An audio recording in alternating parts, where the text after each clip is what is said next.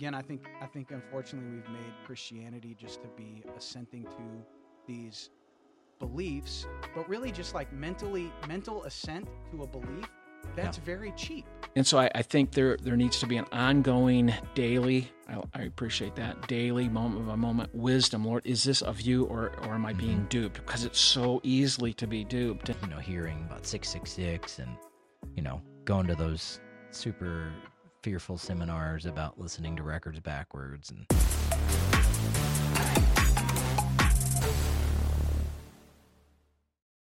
Hello, friends. Hello. We're behind the sermon. This is where it happens. All of the magic.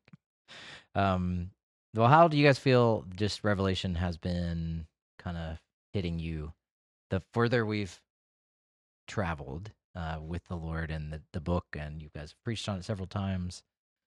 What's happening in your own hearts? One thing that continues to come to the surface for me is the deeper spiritual reality that's always going on. I think I tend to think of um, reality as purely physical a lot of times.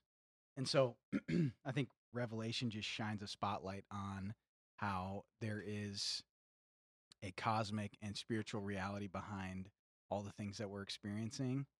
And it, for me, it's really um, that that begins to change the way that I think about life mm-hmm. and interacting with people and difficult situations and stuff like that, I think it just is like, okay, I need to look a little deeper. Yeah. And even in my own life, like when there's just been hard or difficult or stressful things, I feel invited by Jesus to ask a ask a deeper question versus just like, Lord, I want this situation to be different to to begin to ask, all right, what's going on? Yeah. because I, I feel like there's just so much that I don't tend to see and I need to ask. Mm. So it's it's really I think it's humbled me a lot in just my confidence and my ability to be like, well, this is what's going on or this is what should happen. And just to ask. Yeah. So. What about you, Joe? I'd say one thing. It's really adding weight uh, to the rest of the scriptures for mm-hmm. me.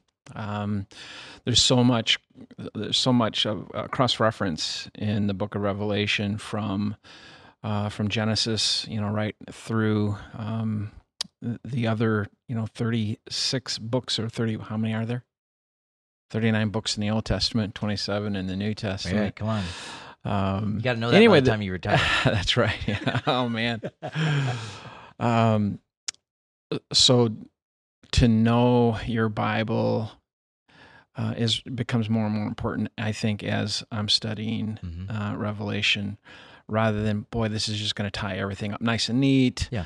Um, the complexity of the Book of Revelation, I think, draws us into truly believing that God has been in control and He's communicated that clearly through His Word throughout human history. Uh, and that's just becoming more evident for me as I study Revelation and um, it makes me fall in love with the word. Yeah. It makes it draws me into wanting to meditate on God's word day and night, you know, type of thing. Uh, not just think that I have it figured out because I've been around it for a long time. There's just a it's a lifelong endeavor to study and yeah. understand it more. So so that's something that's going on yeah. with me in the book of Revelation. So something we've not ever done. So it's Wednesday, um, and this will release at another time that's not this day, but you're preaching this week. It's Wednesday. You're you've you're you know actually took a break to come down here to do this. So, what's it like about this time of the week? As somebody who is like, all right, Lord, I need to hear from you. I'm reading, I'm doing all this stuff, but what?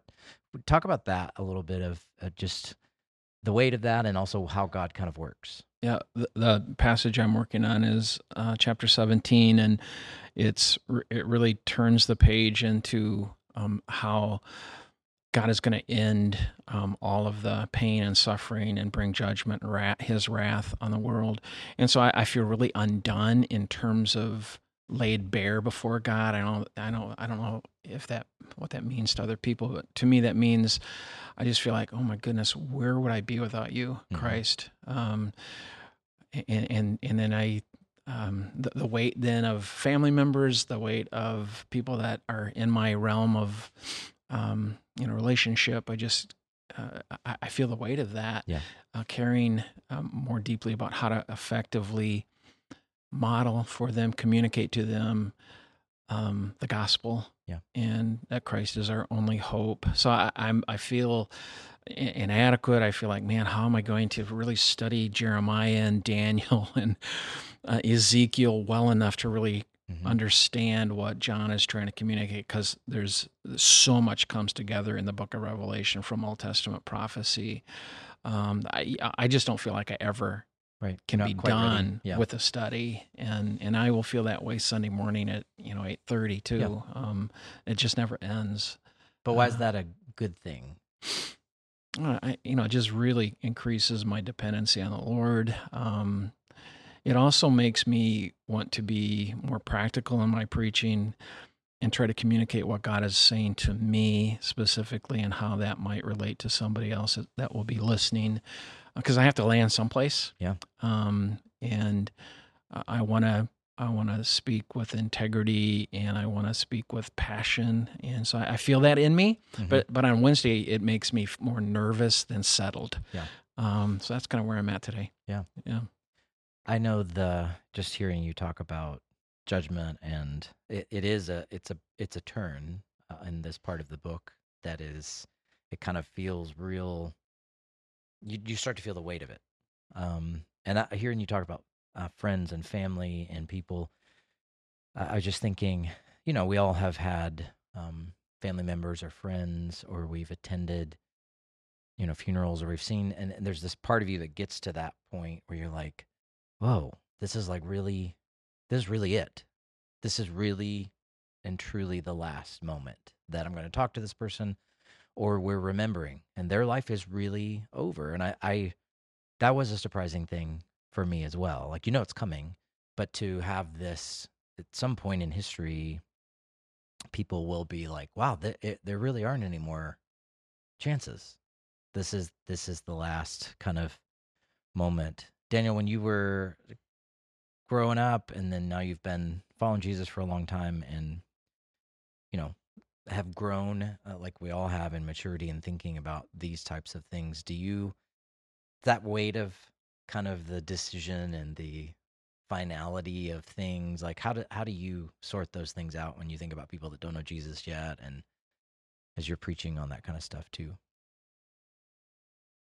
I think it it just makes me want to be really faithful with the way I live my life. hmm Um, and it's just easy to get sidetracked with all sorts of other priorities, I think.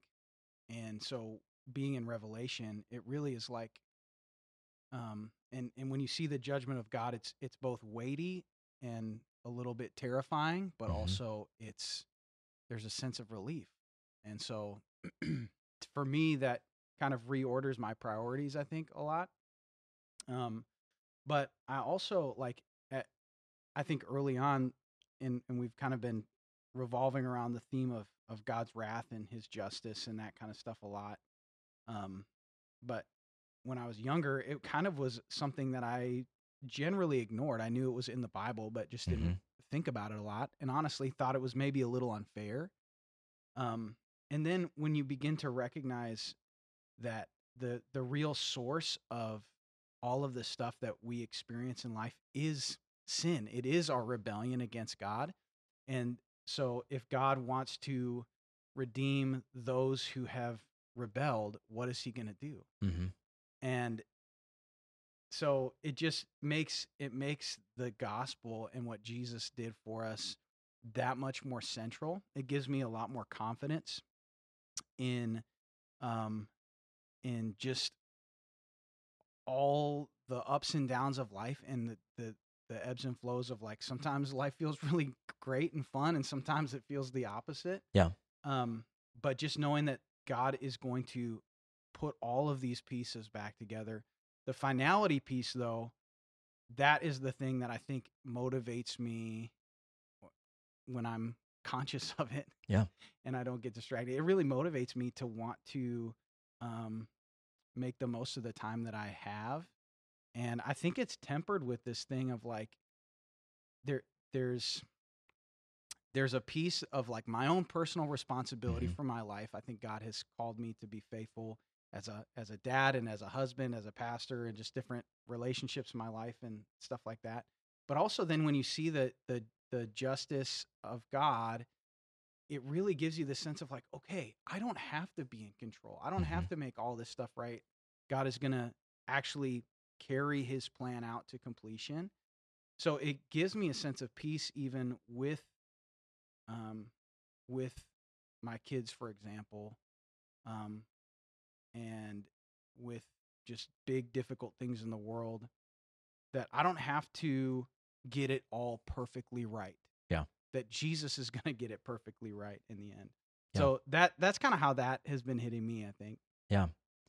I I know that um, we all I think we've talked about how we've all settled in a little bit to the way to read a book like this, um, and not in a prideful way. But Joe, you and I were just we, we do a lot of hallway conversations at, at Pleasant Valley, um, where we'll just like, hey, I just read this, right, right, right, right, right, right. Yeah, that's awesome. Okay, back to work. Like it's just kind of this interesting thing we've always done. Um, and so we were talking in the hallway about and you said this you said you know what i'm i'm not going to say anymore here this view and here's this view and here's where we are i'm just going to preach where i'm at um, and i really i took a lot of courage from that and kind of let it i think um, lead me last sunday just to be okay i feel more and more comfortable um, and this relates to a question uh, we got online of and it was from chapter 11 but it, it fits right into this um, the ideas that come almost in every chapter. The question is when um, it's talking about the two witnesses and the two witnesses being martyred and their bodies are laying in the street of a city. And it says their dead bodies uh, this is um, chapter 11 verse 8 will lie in the main street of the great city which figuratively is called sodom it's also called egypt but it is where also their lord was crucified and so it's it's one of the clearest moments where John says, if you didn't pick up that we've been using a whole lot of figurative language, let me throw you a bone. This Mhm. city is Sodom, Egypt, and Jerusalem. And so you're left with this place. And the question is, why do you think Jerusalem is figuratively called Egypt and Sodom? It doesn't seem the best place for Jerusalem to be a figure of. and it's true it's and and for me um and i'll just take a stab i think one it's it's showing how there are images and symbolic things that that john is using which means the holy spirit is using them to communicate to us but for me if jerusalem can be compared to a city that was judged severely in the old testament and egypt always represented you want oh you want to go back to egypt you want to go back it's kind of you want to run away from god um, then if Jerusalem can be that, then any city can be that, which means any person can be that. Thoughts? uh, Your all's thoughts on you know additional things you might say to that question of why why would they do that? Why wouldn't you just say it's Jerusalem? Why throw all the extra shade? So much of um, the book of revelation is to i think make us think way differently than we have before Mm-hmm. about things including jerusalem um, like just having gotten back from israel in the end of um, june um, it, it has occurred to me ever since we've been there that um, jerusalem is just as messed up as the rest of the world Yep. You know and, and you know you, You kind you of didn't have the warm fuzzies the whole time? Yeah, you anticipate going there and thinking, "Oh my goodness, yeah, yeah, yeah, this is so cool," Yeah. and feel like, "Oh my goodness, you know, God's presence is really here." I did not have that experience. Yep. I had the same experience that I have when I read Revelation, and the same experience that I have when I think about my own life apart from Christ or my people in my in, in our community. Mhm. Uh, same feeling, uh, and so I love that about that use of those two images, Egypt and Sodom, um, because it's it's the same all over the world, and and there's no guarantee just because you were brought up in Jerusalem or brought up in a Christian family or brought up in whatever you think is like safety zone, nothing is safe Mhm. uh, in this battle that we're in apart from abiding in Jesus Yeah. uh, in an ongoing way. And I, I don't. So that that just popped up again for me, you know, as you read that again. Yeah. And it's happening a lot in in my personal Yeah. study of Revelation and listening to to Yeah. other, you know, you guys teach on it. It's like, yeah, it's all messed up apart from Christ. Daniel, to uh, bring a quick application. Um, so when we think about the city of God and we think about people, three living stones right here, um, and people being a part of the city of God, how should we be careful about talking about the literal place of Jerusalem when it comes to unwavering allegiance Yeah. to a worldly system? Sure. To be blunt. yeah, yeah. The, yeah, the the the culmination of everything in Revelation is that everything is remade. Mm. So even as you see, there's this thing of Jerusalem where it's like, man, Jerusalem is messed up. It's the same as Egypt. It's the Yeah. same as Sodom. It's connected even with other ideas of Babylon, just general worldly, demonic. Those things kind of go hand in hand. Systems of power and of you know trying to be God apart from God and that kind of stuff. So um, you see in the end of Revelation that there is a new Jerusalem Mhm. like a bride. Yeah. And so it's supposed to connect this idea of us as the people of God being a new and remade um, society of people, like his family. And so then, as far as then, how do we think about this stuff? I think we should care about um, countries, nation, like our our nation, other nations, and stuff. Insofar as we're caring about the the people that would actually populate Yeah. the new earth, like that, people are valuable to God, not necessarily systems, governments. Mhm. Even when we think about our local church here, our church is precious to God because of the people that are a part of our church family. Yeah. Not the building, Right. not the, you know, God can take or leave all of that stuff. Mhm. Um, and he will happily remake it in any way he sees fit to bring the most people into his family. So I think that's that's what we need to move past because we can easily get tied into the the the systems that we are used to that are comfortable and and uh, miss the things that God actually cares about that are sometimes below the surface. Yeah, yeah, definitely. Um, a question here uh, in chapter 13, verse 18.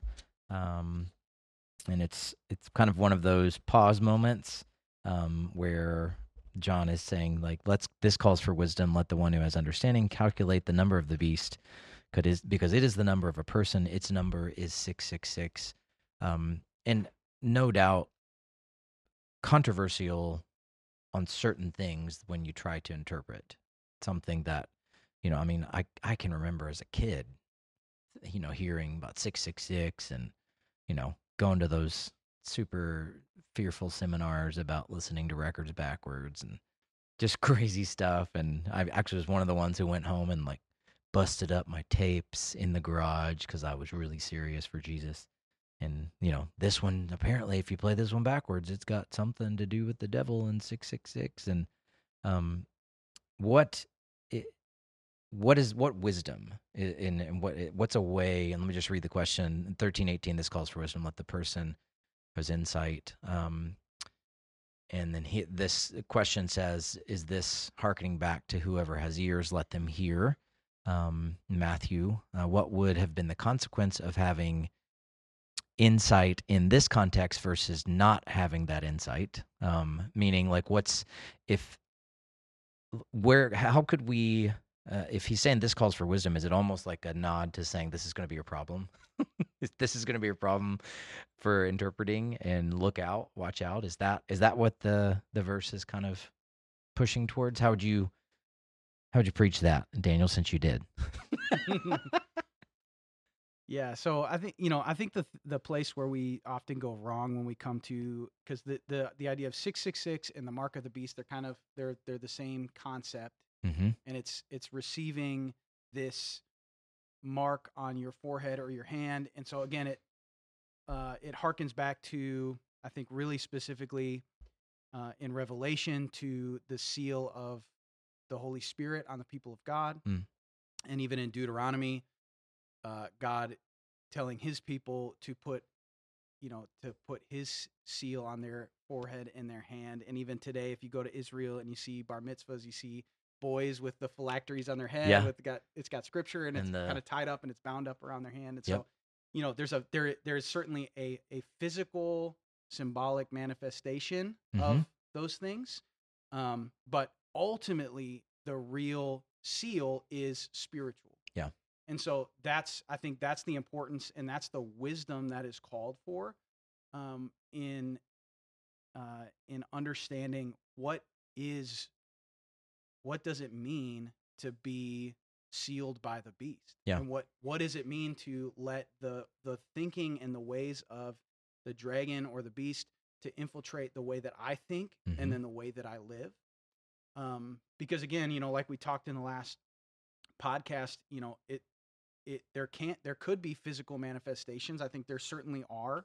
Um and but but one of the things that i think is super important to recognize is that it's not just that Yeah. and that there's always a deeper thing so it's like i'm i might not get a microchip in my hand or something like that but that doesn't mean that i'm not cooperating with the way of the the beast so it really i think the wisdom is like let's let's think twice because a lot of this stuff especially because it's connected to like buying and selling it's like one of the most basic things that you need to do Yeah. to operate and and um and sort of interact in society it's like Mhm. one of the most basic things of society even even more basic than having any sort of formal government is Yeah. just being able to buy and sell so it's like th- there's the way that the beast creates systems to work that it's like well this is just how it is so i got to cooperate i got to go along with it you see some really clear uh, examples of that earlier on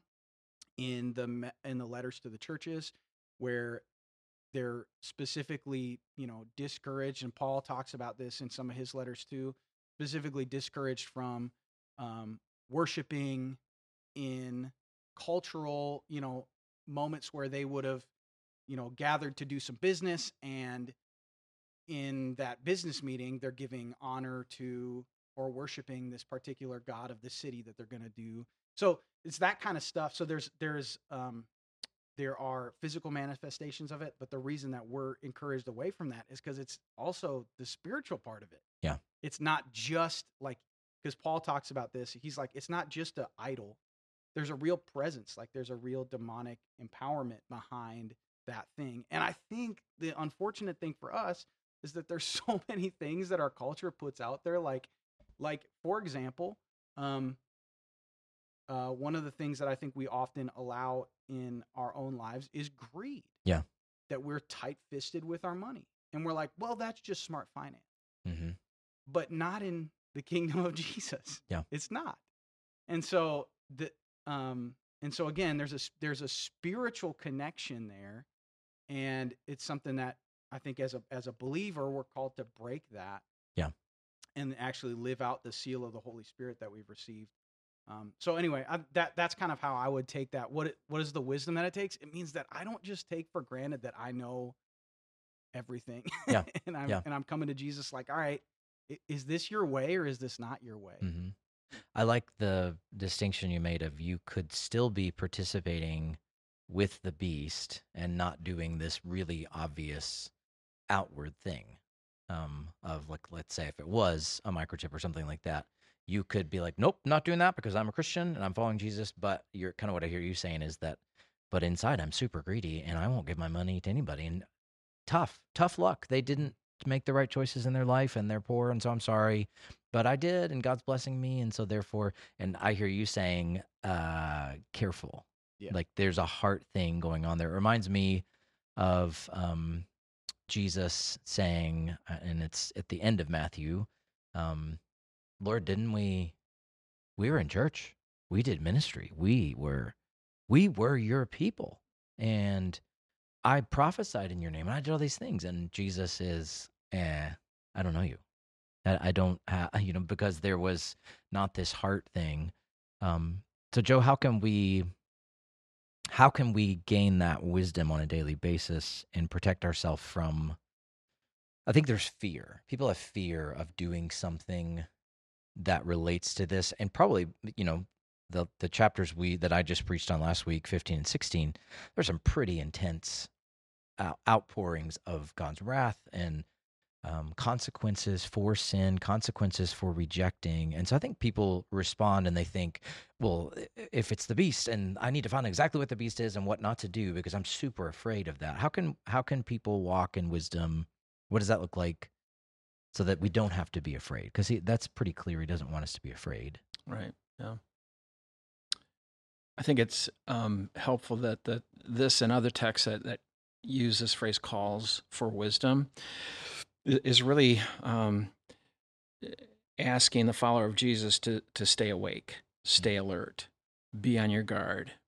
Um, the number six six six is a final number. Evidently, it's a it's it's com- it's compared and contrasted in my thinking to seven seven seven Yep. in the scripture. Um, there's this and right next to six is seven. It's close. It, it, it can look really like seven, you know, Mhm. because it's so close. Uh, I think it's interesting. I don't know if there's anything to this, but of the seven letters, um, it's the sixth letter to Thyatira is the only one that that Jesus says, "I don't have anything against you." And then if you look at the at the seals, the trumpets, and the bowls, the sixth one of each one of those uh, is where there's condemnation towards human beings. Hmm. And it increases, you know, with the, the seals, trumpets, and the bowls. And so I, I think there there needs to be an ongoing daily, I, I appreciate that, daily moment by moment wisdom. Lord, is this of you or, or am I being duped? Because it's so easily to be duped. And part of this is the alluring effect of Babel, the Babylonian mindset Mhm. or the allure to wealth and power and you know i'm in 17 so i'm already thinking about okay how do Yeah. i discern because even john comes out in verse 4 and, and is astonished. It's a Hmm. word for worship. Worship the prostitute. Hmm. worship baal. And the angel says what are you doing that for? So even john in writing and seeing and being taken in the spirit to see this the angel points out careful. Yeah. so so when i see this 666 i'm more apt to to not think as big big old terms as i am daily moment by moment i need to be discerning and Mhm. and i and i hear that in jesus's um, call to believers in the last days to, to be ready, to be awake, to, to be sober, Yeah. really discern and, and, and, you know, walk with Jesus in that prayer um, because it, we're so easily deceived. Mhm. Um, so I, I don't know. I, Yeah. Some of those things are unbaked with me.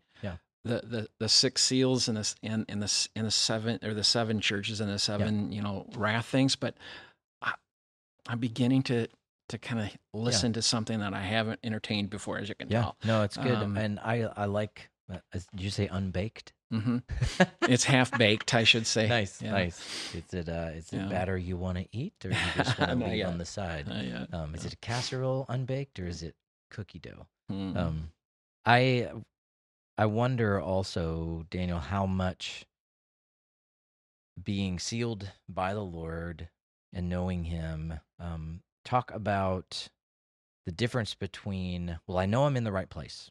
I have the right things. I think the right things. I believe the right things. I've done all this stuff. Talk about like a contrast that.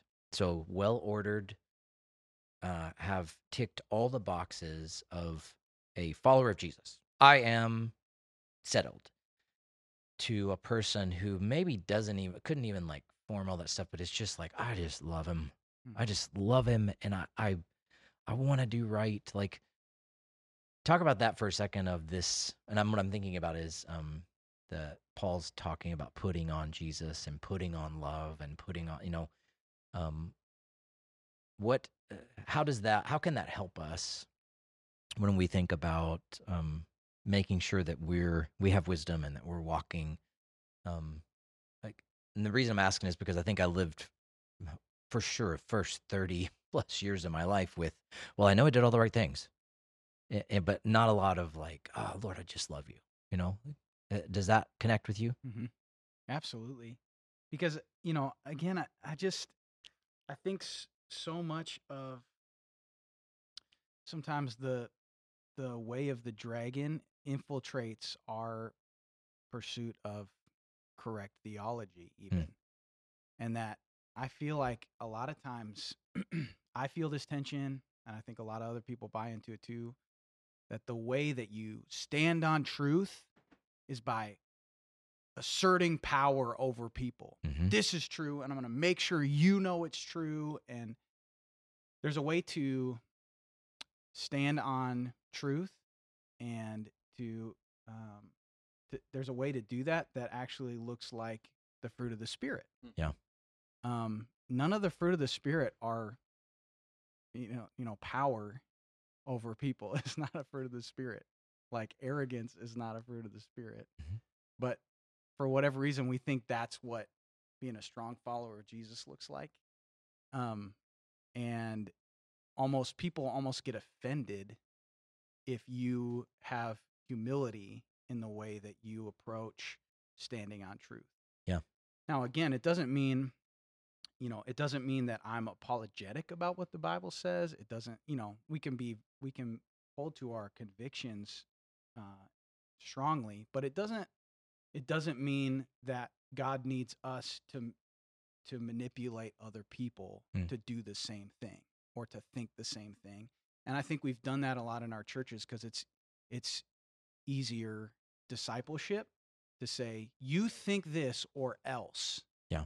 i'm gonna come down hard on you or we're gonna kick you out or we're gonna do like what you know and it, and it's almost like you dangle the carrot of belonging and friendship Mhm. um, but you gotta X Y Z. You gotta agree with these. So I think that's been that's been the experience of a lot of people. And so when it comes to, you know, what does it then look like to be transformed and rather than having this head full of stuff, Yeah. actually have a real relational connection with Jesus. I think that's what we see in a lot of even like the the early um like the first letter to the church in I think Ephesus is the first one, is that right? Something like that. Yeah. So he's like, "Hey, you guys have great doctrine. Hmm. But you don't have the same kind of love anymore." Hmm. And he gives an extremely sobering warning to that church. And he's like, "You're not going to be a witness for me anymore.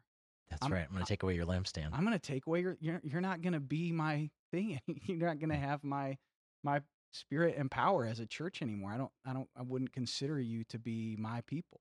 Hmm. And that's it's it's like wow, okay. So it's more than just what Jesus is looking for is more than just like having a, a good understanding of him. It's to actually have a real um you, you know a real embodied relationship with him and i think it, it makes a lot more sense when we think about it in the context of like a real human relationship especially like in a marriage i can i could go and i could like write letters or books about who my wife is Mhm. accurate you know and things that she likes things that she doesn't like things that she's experienced you know stories that i know about her life and then um but then never actually talk to her Mm-hmm. have her come and say, you know, Daniel, when you came home and had that tone with me, that was Right. really hurtful. And I'm like, yeah, well, here's all this, you know, and I, I I can't just hold on to this place of knowledge. There has to be a real relationship where I'm actually being changed and transformed and humbled. And I think that's what that's what Jesus wants us Yeah. to experience with him. And at, and even just going back to the you know Matthew 25 where he says I never knew you it's like I have no relationship with you Mm. I have no relationship with you and so it's it's um again I think I think unfortunately we've made Christianity just to be assenting to these beliefs but really just like mentally mental assent to a belief Yeah. that's very cheap Yeah. and I could change my mind every day Yeah. this is not cheap Right. like my my commitment and covenant that I've made to my wife, that's not cheap. I've changed Hmm. a lot since the first day we got married, but the thing that hasn't changed is we're still married. Yeah. So I think that's that's the difference, and it's not. Um, it's just not as easy. Yeah, yeah. it doesn't it it and it weird it's interesting too. I I love the idea of relationship and family, marriage, but also just um, you know, families like with our our parents or our siblings and we know whenever we step into those things that immediately you know, people like are listening and going, "Yeah, my family stinks." my marriage is over and and so there's this there's a recognition and understanding they're they're not perfect illustrations um, but sometimes when you do get a taste here and there, and I think this idea of, you know, like whether it's, well, uh, you were definitely born of your mom and me, and you're, you are ours. So what do you want? What do you want? You know, I signed the paper. I said I do. What are you looking for? Like, uh, we're married. And so I think we can, and, and it's just, it's a direct point you're making. Like, we can so yeah, I signed the thing. I mean, I was there at the ceremony. I was there when you were born. I'm like, what do you want from me? And I think this idea of Jesus saying, yeah, like that's not how this works. And yet, not only have we said this is how it works, we've said it with arrogance. And we've and then we browbeat people in you know, whether it's one on one or from up front to be like, you better be rah rah rah. Um, and it's oh, it's just so wanting. Yeah. It doesn't. I've I've wrestled with a question in um I've wrestled this only out loud with my wife, so this will Well, maybe here we we'll go. need, maybe we'll need to to the millions who listen, Yeah, all three of you. We might need to cut this part out because it might be all weird. Josh, get the edit. ready. Um, like I, I have I've wondered do do we lose our will in the new heaven and the new earth? Hmm. Or is that transformed? And then another question is is that what you're doing now for me, in me, and through me, Lord, just to want you? Yeah. And so I do have a will that I bring into eternity, but it's it's I don't want to say sanctified in that it's just all God just, you know, makes that happen. It's like no, from my gut. I just want to be with you. Um and, and I do wonder sometimes then when we're studying this and when we're trying to disciple people, if more of the focus shouldn't be on obviously being patient with people to to come to those realizations of of of actually wanting to live out the Lord's prayer. Mm-hmm. Your will be done, God. I mean, Mhm. from their heart, you know, not my will be done. Your kingdom, God, not Yeah. my authority, not my power, not my control. Is that at least a, a, a big old portion of what God is doing in me and, and in others in Christ Mm-hmm. In getting us ready for eternity? And I think so. That's kind of where one of the things that I'm landing on. There's probably there's there are there are hundreds of things that, that are on God's mind probably for me that He's wanting me to get my attention on. But right now, that's where He's working on me.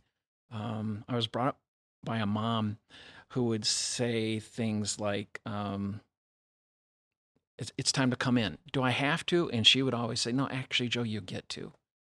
You have a home, you have somebody that loves you, you, have a meal. Now get in here. You don't have right. She didn't, and she never has. Even to this day, if if she hears me or anyone in our family say, "Do I have to?" or "Can I cop an attitude, she says, "Hey, look, oh, we get to, Hmm. we get to." And so that I've been brought up on this. Oh yeah, you know, um, the blessings of God are right there for us to take and it's not a matter of me really figuring them out and being able to explain them to other people it's for me to accept those blessings Mhm. and like I get to walk with you, God. I get to work on on my hard edges in my life that I know that aren't the best, that aren't imitating you and aren't the best for Mary Beth and for my kids and grandkids and the people that I, you know, work with and and, and want to serve.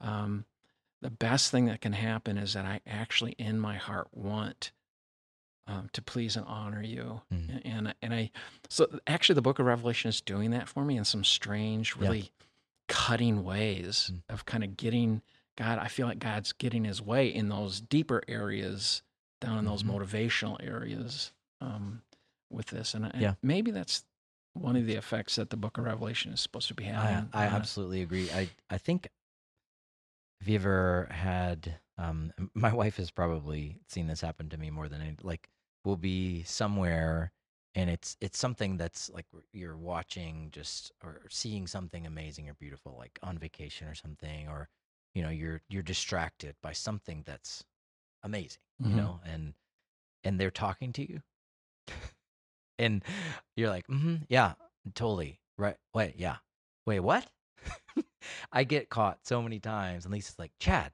come on what do you hey listen to me there's a part of what's happened to me with revelation where i think i think uh, you know part of what we do as pastors is we we can read through a passage of scripture now and you can be like oh you could go here you could go here you go here like kind of that mental assent. and now i kind of find myself where it's almost like the the lord has taken the training wheels off a little bit and i'm mouth open jaw on the floor a little bit like did you just did you see that what? And and it's like people are asking questions and you're trying to find them He's like I, I yeah i don't know. Huh? And i'm almost like understanding that there's this part of wonder and worship that's beginning to happen.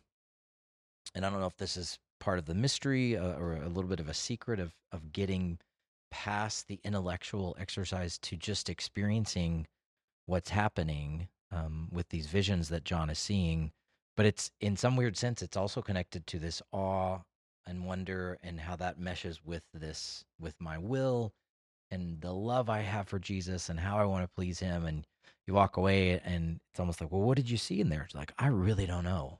But it was awesome. It was so cool. You know that Mhm. you went on this great thing. How was it? Tell me about it. So good. It was so good. I don't know. You should go.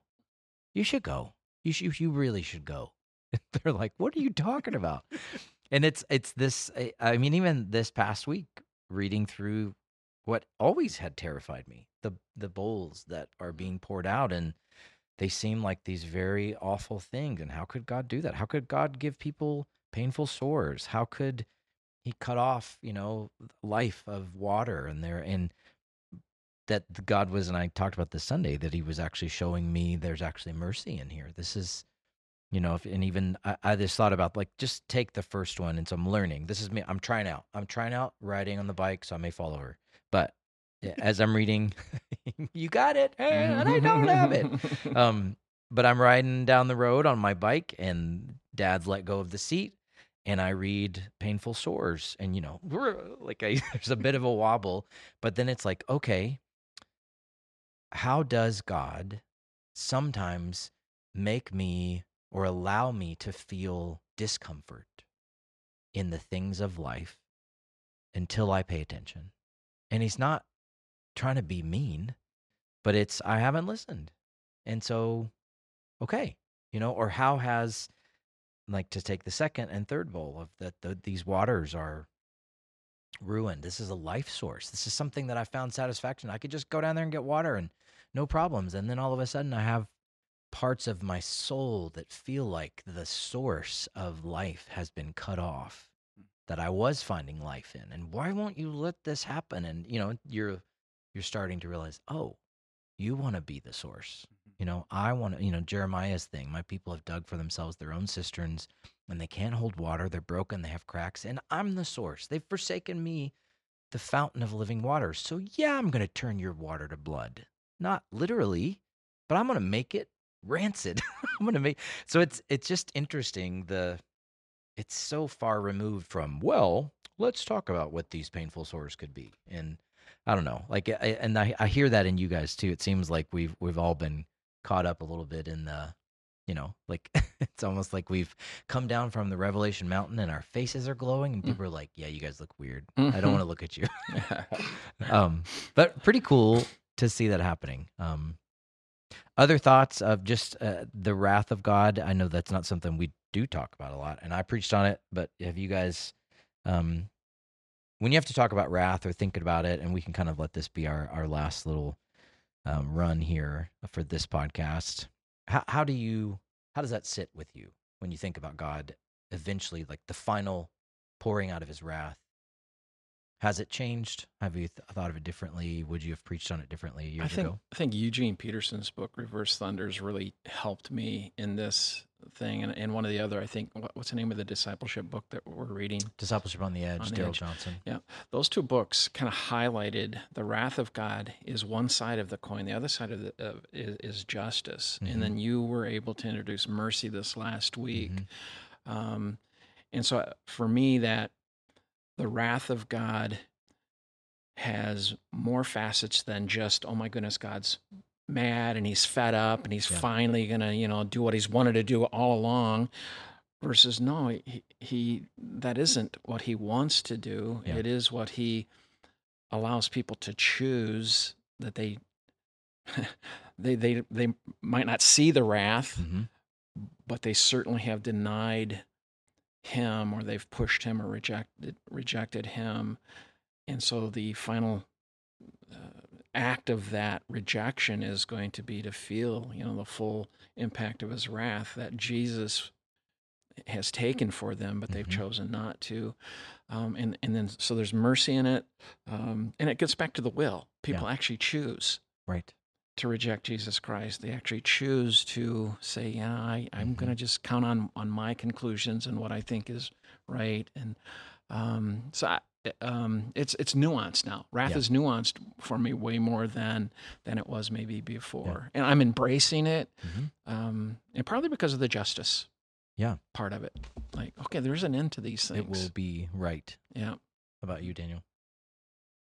Yeah, I, I, I mean, the sermon that you just preached last Sunday, I think, was such a great um, kind of journey Hmm. through understanding uh, the importance of God's anger and His wrath. Because we, you know, when we come face to face with the brokenness in the world, we don't want, we don't want a God who just shrugs and like, oh man, Yeah.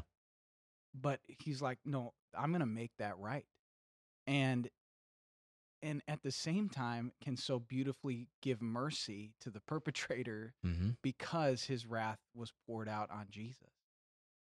And so there's a cosmic big picture wrath of God and then there's also like the personal Mm-hmm. and the way that I see his wrath and I'm just like thank you Lord cuz that should be me. Hmm. And and it just makes me so then now in Christ there is no more wrath but there is discipline. Mm-hmm. and it's different right? And so i think that's you know I, I think about in hebrews where it talks about how god disciplines his children. And so he actually turns there's there's there's like his justice and the way that he allows us to feel pain and difficulty in life Mm. for those who are apart from christ it's everything is just like you need jesus Yeah. you need jesus everything and then once we're in christ it's like you need jesus Mm.